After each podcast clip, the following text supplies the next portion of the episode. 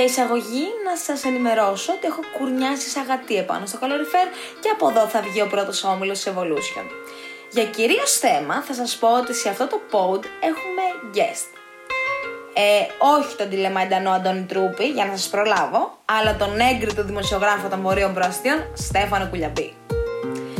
Αν και λίγο αγχωμένο το αγόρι μας, ρίχνει ένα ρεφρέν και προσπαθεί να σας εντυπωσιάσει. Και για τα καλύτερα γκαρντ μας λέει, και για κόμπρες μας λέει, και για δυναμίας μας λέει, και γενικά μας λέει. Οπότε πάμε να δούμε με τα μάτια του Στέφανου Κουλιαμπή. Απολαύστε. Στη διαπασόν φυσικά γιατί ξεκινάει με Αντώνη Ρέμο. Απλά λέω. Καλημέρα, καλησπέρα, καληνύχτα, καλή όρεξη. Ό,τι κάνετε την ώρα που το ακούτε, καλό να είναι. Νομίζω ότι θα την κλειτώσετε, αλλά η αγάπη φωνάρα μου είναι εδώ να σας παραθέσει τα τεκτενόμενα του πρώτου ομίλου της Evolution. Εμείς από τους πρόποδες της γης Κατακτήτες της κορυφής Με τη σημαία μας ψηλά Δεν θα ταιριάζει γάντι αυτό στους αλπινιστές Κωνσταντίνος Μαγκανιάρης και Γιάνγκος Καράβης τα πιο γρήγορα γκάρντ της διοργάνωσης έχω την εντύπωση αλλά σίγουρα του πρώτου ομίλου της Evolution κουβαλούν την ομάδα στις πλάτες τους αλλά κάτι τους λείπει με αποτέλεσμα να μην μπορούν να σκαρφαλώσουν εκεί που ήθελαν.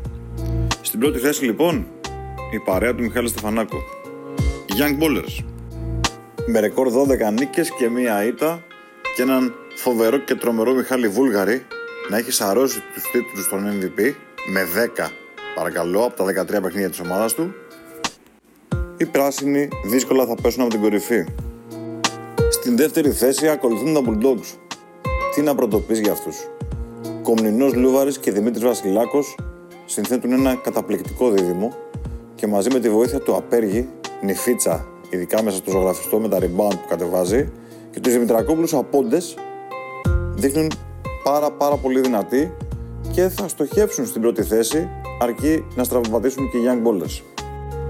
Στην τέταρτη θέση, αλλά και με παιχνίδι λιγότερο, αυτή η παρεάρα της κόμπρας και όπου κόμπρα βλέπε Αργύρης Κωνσταντιδέλης γιατί εκτελεί σαν την κόμπρα και τσιμπάει την κατάλληλη στιγμή πρωταθλητές στα σουβλάκια πάντα χάνουν, κερδίζουν, αλλά τι να χάσουν; Έχουν να χάσουν, μ, για να σκεφτώ, 10 ολόκληρες αγωνιστικές. Ναι, όπως τα ακούτε. 10-0 σε τρέχουν με αυτό το τρομερό, φανταστικό, απίστευτο, μπασκετικότατο, καταπληκτικό δίδυμο του Παναγιώτη Πλαγιανάκου ή αδυναμία και Νίκου Βόσικα. Με ταπεινή εντύπωση πως θα κλείσουν την προνομιούχο τετράδα. Με τις τέσσερις αυτές ομάδες να θεωρώ πως θα είναι στην τελική τετράδα λοιπόν, έφτασε η ώρα να πω κατά την άποψή μου πάντα ποιος είναι ο καλύτερος παίκτης. Νομίζω ότι τη θέση διεκδικούν Παναγιώτης Πλαγιανάκος από Λιοντάριο και Δημήτρης Βασιλάκος από Bulldogs. Και οι δύο γεροντοπαλίκαρα και οι δύο σκόρερ ορκής και οι δύο ηγέτες. Με τον Πλαγιανάκο να διασκεδάζει απίστευτα να φτιάχνει τους συμπαίκτες του ενώ τον Βασιλάκο να δημιουργεί μόνος του για τον εαυτό του. Και επειδή οι αδυναμίες δεν κρύβονται και αυτό το χαμόγελο, η ενέργεια και η διάθεση που έχει ο Πλαγιανάκος σε κάθε παιχνίδι που τον βλέπω η πλάστιγκα θα γύρει προς το μέρος του.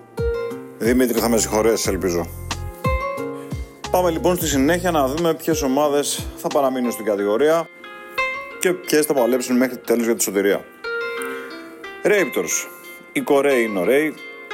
Κέσαρης, Τζέρι και Σακελαρόπουλος παλιοσυρές Μία κρύο, μία ζέστη.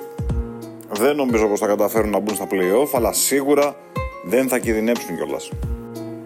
Τα τσουβάλια ξεκίνησαν τη χρονιά με πολλά όνειρα.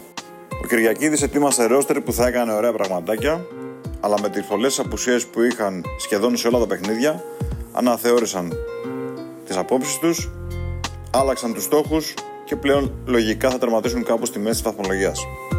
Στέλιος Μπούρας και Νίκο Τιν μετά την εξαιρετική τους περσινή σεζόν που ανέβηκαν κατηγορία, φέτος δεν τα πάνε ούτε καλά, ούτε άσχημα όμως.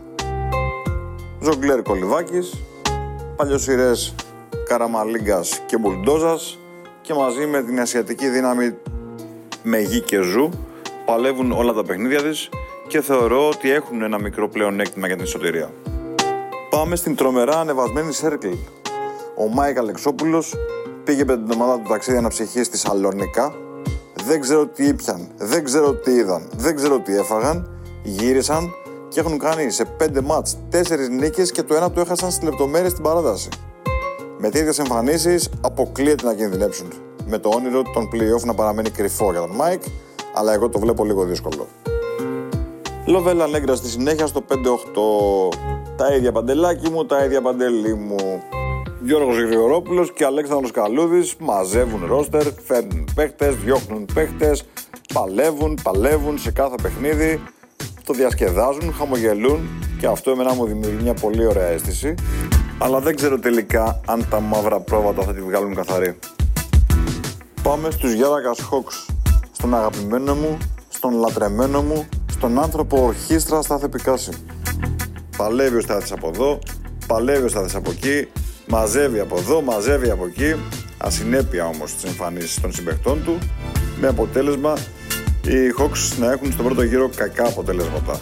Είναι βέβαια ομάδα δεύτερου γύρου και με τις δύο-τρεις προσθήκουλες που έκανε ο Στάθης στα γραφεία που διατηρεί στο υπόγειο συνεργείο για όσους γνωρίζουν ίσως καταφέρει και σώσει την χρονιά στο τέλος. Στο ίδιο ρεκόρ 4-9 δηλαδή και η νίκαν του γίγαντα του Νίκου του Ανδριόπουλου. Μεγαλόπαιδα, έμπειροι, ξεκίνησαν καλά την σεζόν με ωραίο μπάσκετ κιόλας. Έχασαν στην πορεία τον Κωστόπουλο που για μένα ήταν βαρόμετρο.